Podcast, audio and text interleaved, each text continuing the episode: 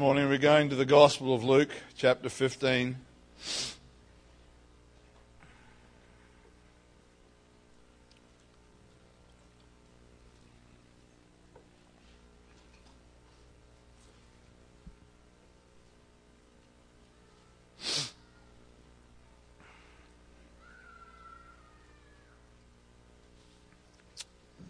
Love the Word of God. Amen. Encourage you to bring your Bibles to church. Don't have a problem with electronic devices, but there's something about having a Bible in your hand. If you don't have one, let me know. We'll see what we can do to get you a Bible. But, uh, as I said recently, if you've got a Bible and it's not an electronic one, then I have no doubt that you're reading the Bible, not looking at Facebook while I'm preaching. not that I think anybody does that. If you do, may your conscience trouble you immensely. Luke chapter 15, and we're going to read the whole chapter. It says, Then drew near unto him all the publicans and sinners for to hear him. And the Pharisees and scribes murmured, saying, This man receiveth sinners and eateth with them. And he spake this parable unto them, saying, What man of you having an hundred sheep, if you lose one of them, does not leave the ninety and nine in the wilderness, and go after that which is lost until he find it? And when he hath found it, he layeth it on his shoulders, rejoicing.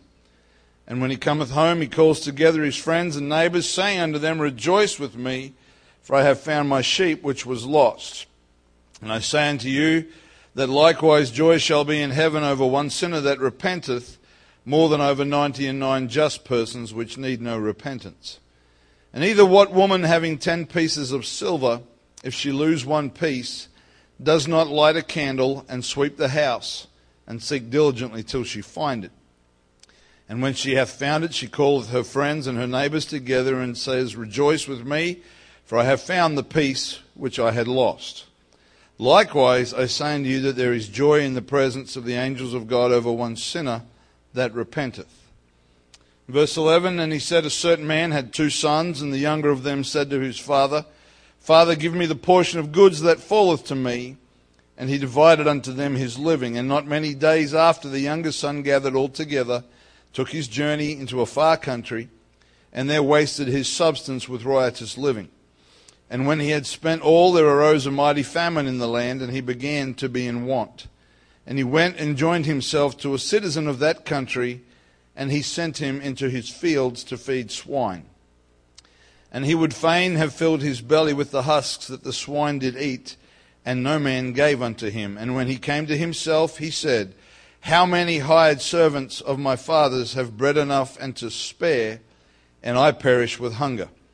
I will arise and go to my father, and will say unto him, Father, I have sinned against heaven and before thee, and am no more worthy to be called thy son. Make me as one of thy hired servants. And he arose and came to his father. But when he was yet a great way off, his father saw him and had compassion and ran and fell on his neck and kissed him. And the son said unto him, Father, I have sinned against heaven and in thy sight, and am no more worthy to be called thy son. But the father said to his servants, Bring forth the best robe, and put it on him, and put a ring on his hand, and shoes on his feet and bring hither the fatted calf, and kill it, and let us eat and be merry. For this my son was dead and is alive again. He was lost and is found. And they began to be merry. Now his eldest son was in the field, and he came and drew nigh to the house, and he heard music and dancing. And he called one of the servants and asked what these things meant. And he said unto him, Thy brother is come, and thy father hath killed the fatted calf because he hath received him safe and sound. And he was angry and would not go in. Therefore came his father out and entreated him. And he answering his father, Lo, these many years do I serve thee, neither transgressed I at any time thy commandment, and yet thou never gavest me a kid, that I might make merry with my friends. But as soon as this thy son was come, which hath devoured thy living with harlots, thou hast killed for him the fatted calf. And he said unto him, Son, thou art ever with me, and all that I have is thine. But it was meet, or it was appropriate, that we should make merry and be glad. For this thy brother was dead and is alive again, and was lost and is found. Amen. With the help of the Lord this morning, for the next little while, I want to preach from the title, The Tale of Three Sinners.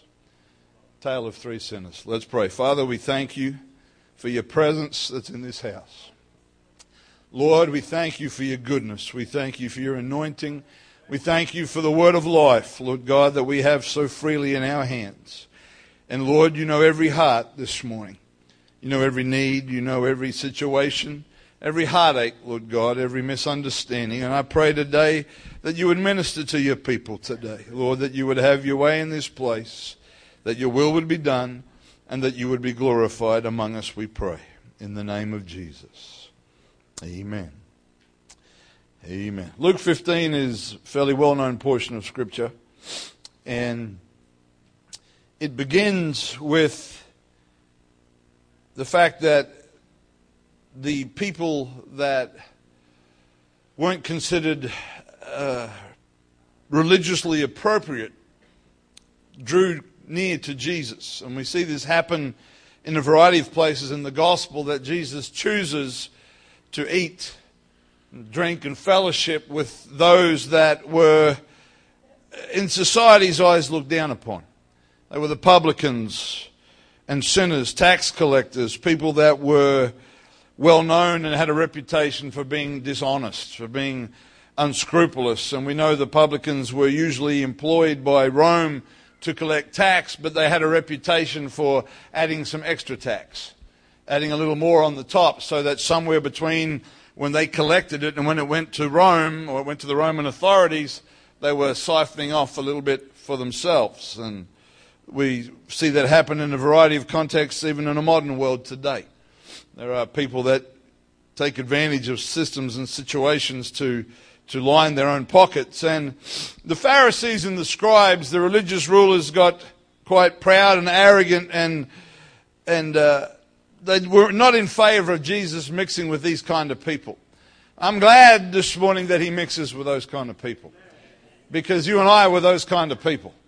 And he, he was willing to eat and drink and talk to us and to reach out to us. And in response to their attitude, the Lord gives three, we could say, parables in the rest of this chapter to make a point to these religious leaders. And there are three different situations that he refers to. And I heard a man minister just recently and suggest that we could find ourselves in all of them if we're not careful. Because at one point in time, all of us were a lost sheep. All of us were in that place where we needed somebody to find us. You know, we make that, we, sometimes we use that expression, I found the Lord, which is not completely accurate. He found us. You know, the sheep, when it's lost, doesn't know that it's lost. The sheep is just doing what sheep do. Sheep are not very complicated animals. They, it was eat and sleep. The sheep just thinks grass and goes to the grass. Looks up, more grass and goes to the grass.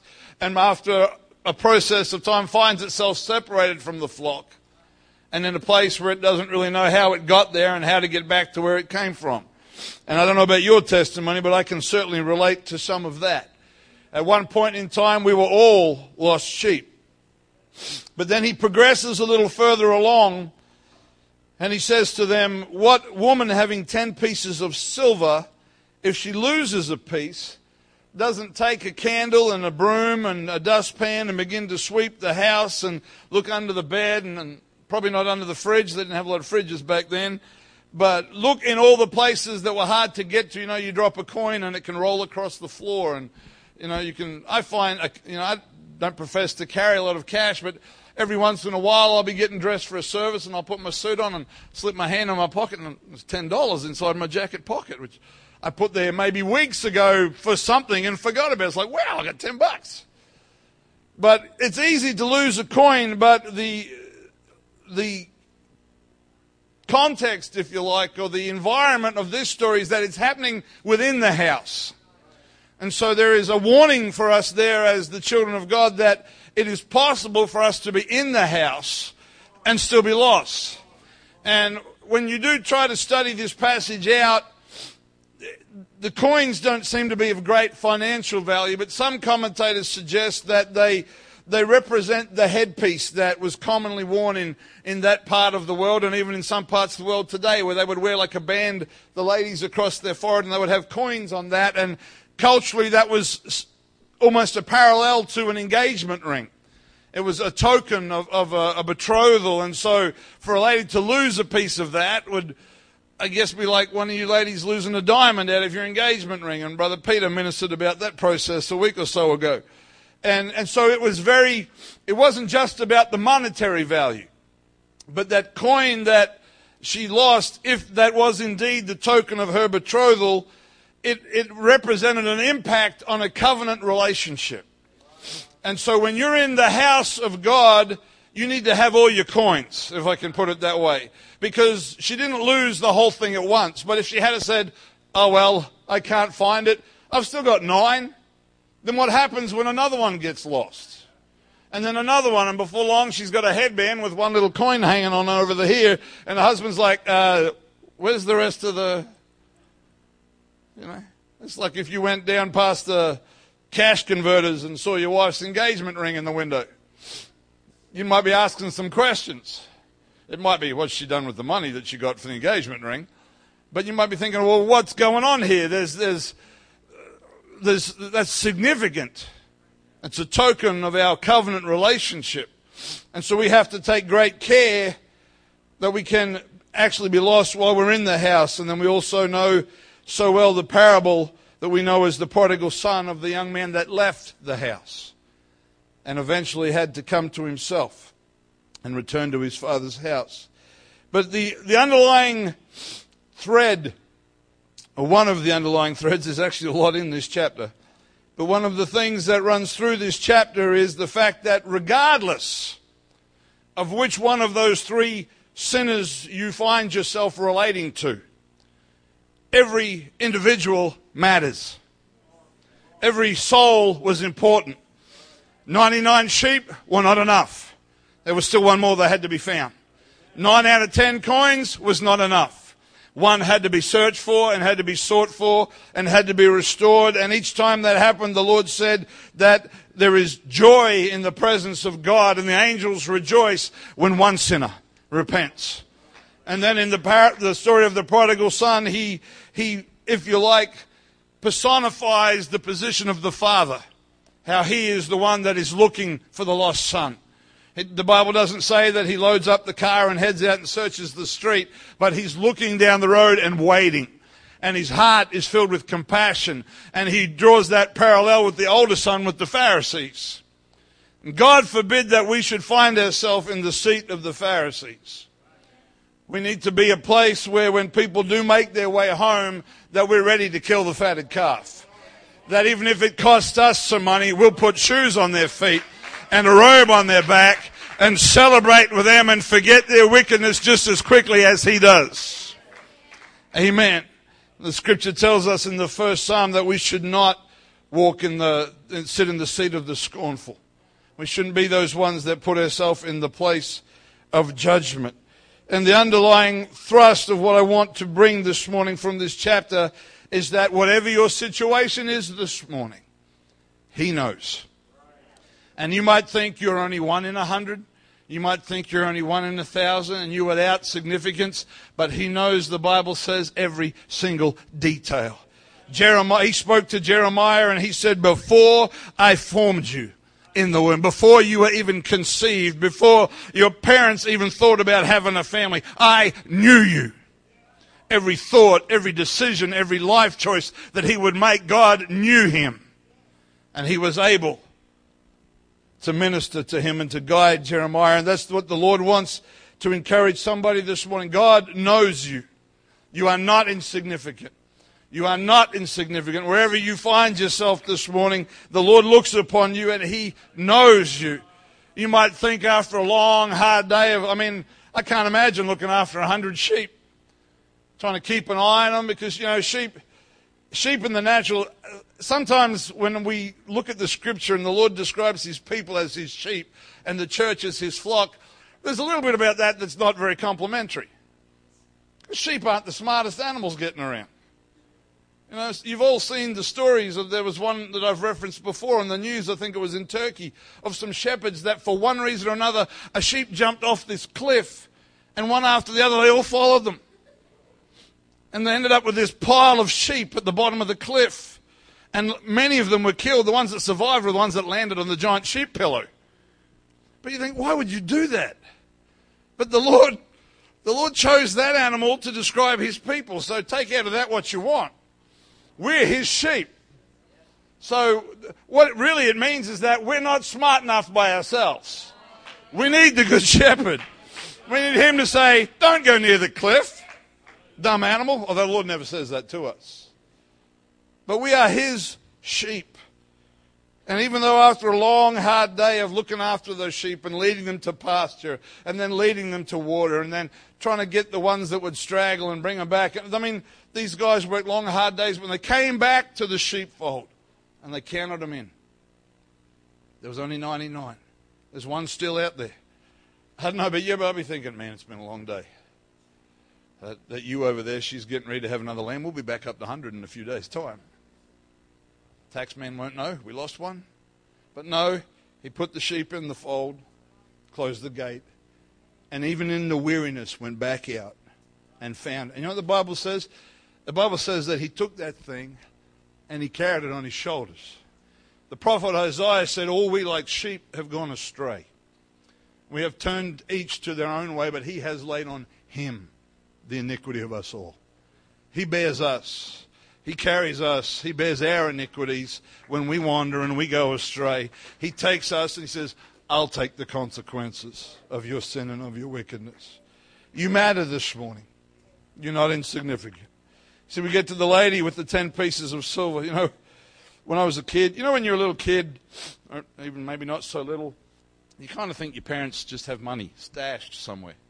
You don't understand that there are, money goes in and money comes out, and there's rent or mortgage and petrol and food and gas and electricity and all those wonderful things that you get to pay for when you become a grown up. You just think that your parents have money. You go to your parents, you ask for stuff, and boom, there it is.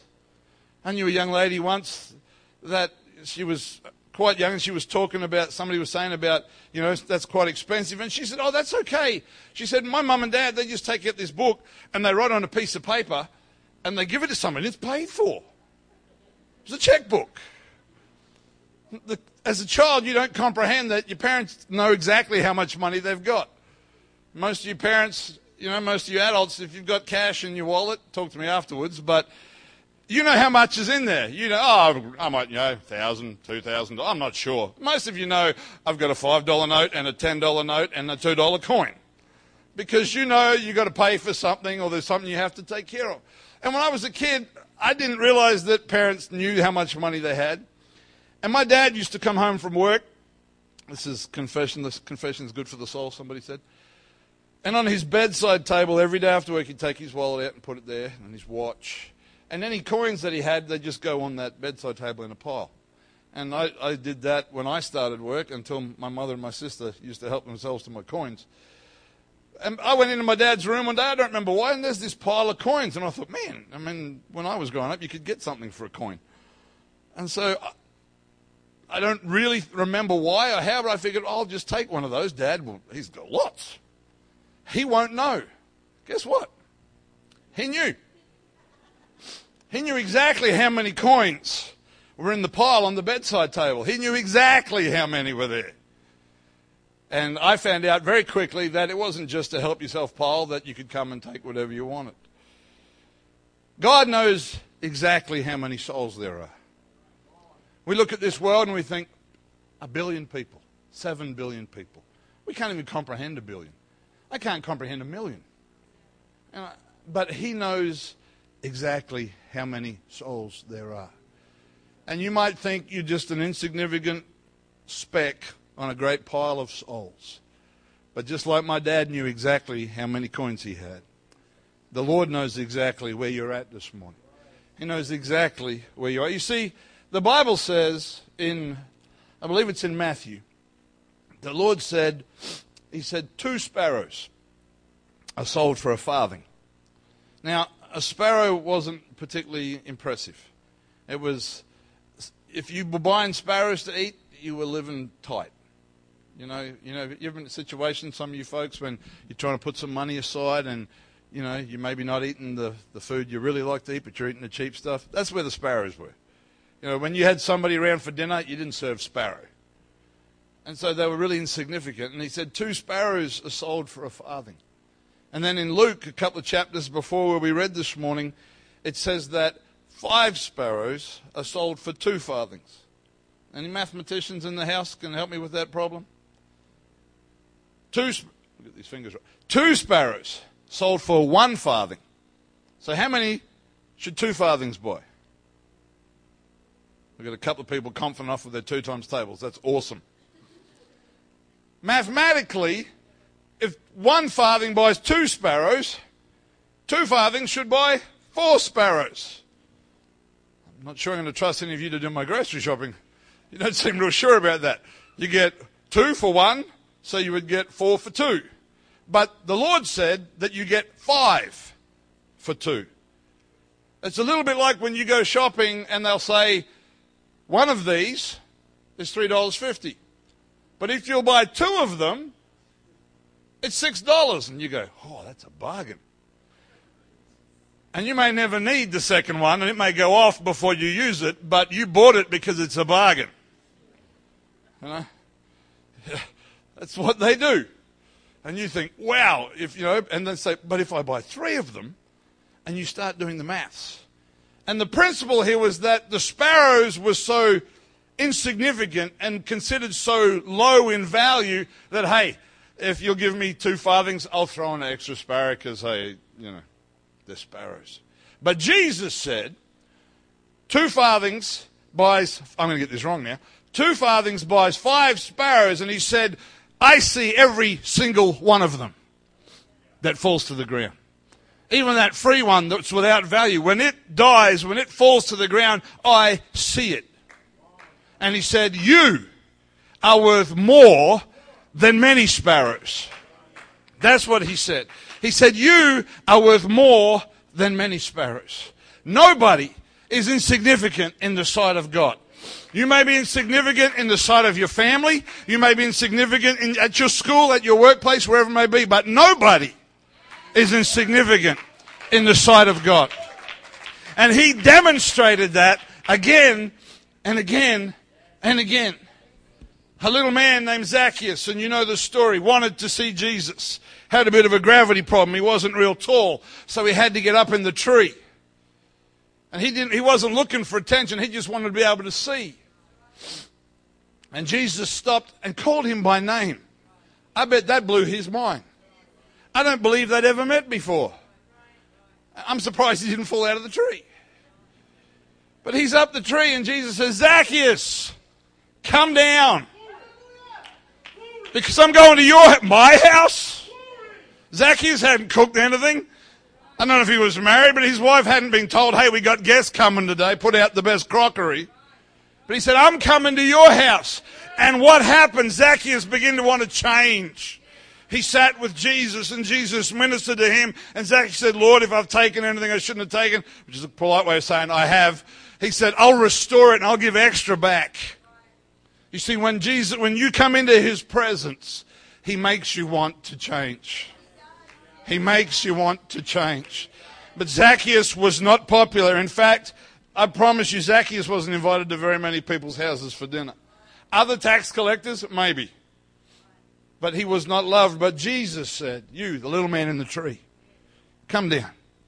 I'm coming to your house.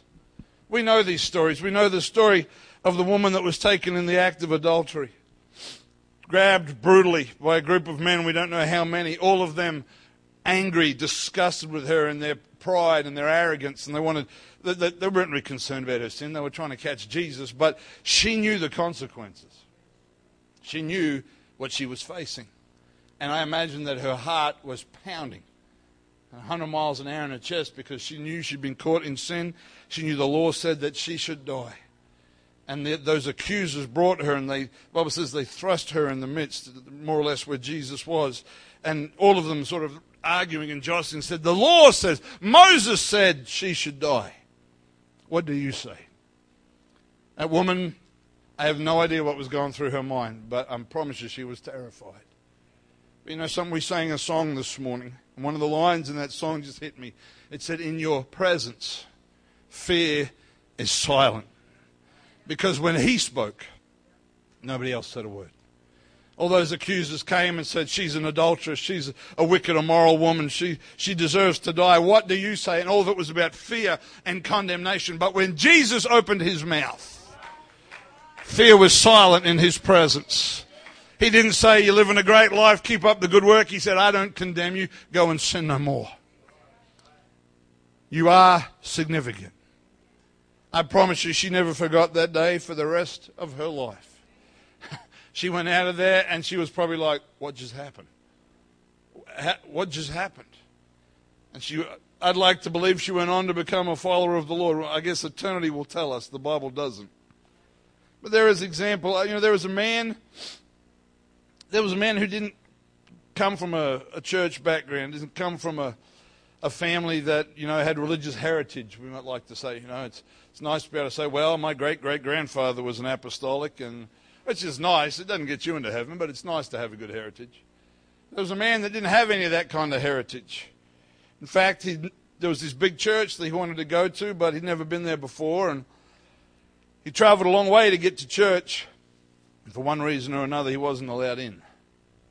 And we know the story from the book of Acts of the Ethiopian eunuch traveling home after being rejected, after not being able to worship. I don't even know. It's hard to comprehend how much he even knew when he went to Jerusalem. There's not a lot of background, there's not a lot of backstory given, whether he'd done some readings, because he's reading Isaiah and he's trying to work out who the scripture is talking about. And, and the Lord, this always blows my mind. God took Philip out of a citywide revival. Can you imagine Brother Chichi's preaching a revival in the entertainment center in the city, and they can't this, they can't fit the people in. This is what this is how big a scale this thing was. The, the biggest stadium that we had in Perth was full of people, and they're putting speakers outside to hear the preacher. That was the kind of environment that Philip was in. The whole city of Samaria was turned to the Lord. God, give us that kind of revival. But in the middle of that, see, this is why it's so important to walk in the Spirit. Because in the middle of that amazing revival, God said, Get out of town to Philip. Now, I'd like to tell you I could be that sensitive. If I was in a citywide revival and the whole city was turning the Lord, and every time I was preaching, thousands of people were getting the Holy Ghost and getting baptized in Jesus' name, if I heard that, I'd be like, Something's wrong with my brain. But Philip was sensitive enough to the Spirit of God that he left that city in the midst of its incredible revival, found himself in the desert, rendezvoused by coincidence with an Ethiopian man who just made across the country, several countries, journey to be rejected, is coming home in a chariot, which was probably not the smoothest ride in the world, but it beat walking and he's trying to read a scroll, and there's this prophet talking about a man who's going to be wounded for transgressions and bruised for iniquities, and like a, a sheep before a shearer opens not his. And he's like, who is he talking about? And because he mattered to God, God puts Philip in the same chariot. You know, the, the amazing part about this is the answer to the question, who is the prophet talking about, has only just recently been fulfilled. Calvary's not that far beforehand. And yet, the Lord's timing, He brought this about, and Philip was able to preach to him Jesus. And he was baptized in the middle of the desert. They found some water, and he, was, and he said to Philip, What's stopping me now? He'd faced rejection. He's like, All right, this is great. What, you know, am, I, am I eligible? Will you baptize me? Or is there going to be another problem? And Philip said, If you believe with all your heart, you can. And he was baptized in the name of the Lord. You are not insignificant this morning. I don't know who I'm ministering to this morning, but whatever place we find ourselves, whether you're the lost sheep, the lost coin, or the lost son, none of us are insignificant. We are not invisible. We are not, every single one of us matters in the sight of Jesus Christ. Young, old, educated, not so much, rich, poor, whatever background you come from. If you're still at that point where you come to church and you haven't got a clue about half of what's going on, you're still significant. You still matter. Every one of us matters. God sees every single one of us this morning. We are not without significance. Amen. Bless the Lord. I want you to stand with me. I don't think I'm going to go much longer. Cass, if I could get you on the piano, please.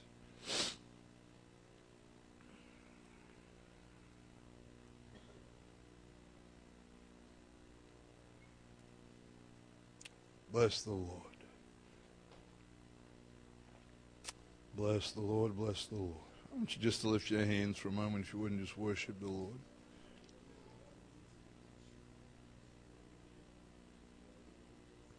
Jesus. When I read Luke 15, I've been the lost sheep. I've been the lost coin. It's only by the grace of God I haven't been the lost son. You know, I was talking to somebody just recently and I get to thinking about my life, and I do from time to time because it's good to look back and see what God has done. I look back at where God found me as a little boy, where it really found my mom, and I just benefited from the overflow. And the things that God has done in my life again and again and again. The times when you feel like you don't, you're not important, nobody even notices you're here. But again and again and again. When I read that chapter, it tells me that he rejoices when one sinner repents. I want you just to say, I am that one. Whether you've never repented or you have a long time, I'm that one. He rejoices because of me. Because I'll say, God, I need you. I need you, Lord God. Hallelujah. This morning, as our sisters lead us, it's just a simple message. But if you feel like the fifth sparrow this morning, feel like nobody thinks you're of any value, they just give you away for free. He sees. And I want you to take an opportunity to come to the front of this church and say, God, here I am, Lord. Help me to understand that I matter in your sight. Not that we can get proud and arrogant, God forbid. But there's something about knowing that He loves you. There's something about knowing that He sees you every day. Know, I don't want to embarrass anybody this morning, but we're singing a song this morning about He gives and He takes away. And I watched a young man who's just lost his job dance as he sang that song. We're not insignificant. He is our provider. He knows where you're at. You're not the fifth sparrow. You're a child of God. You matter in His sight no matter where you've been, no matter what you've done, you are worth more than many sparrows. Hallelujah, Jesus. Hallelujah, Jesus.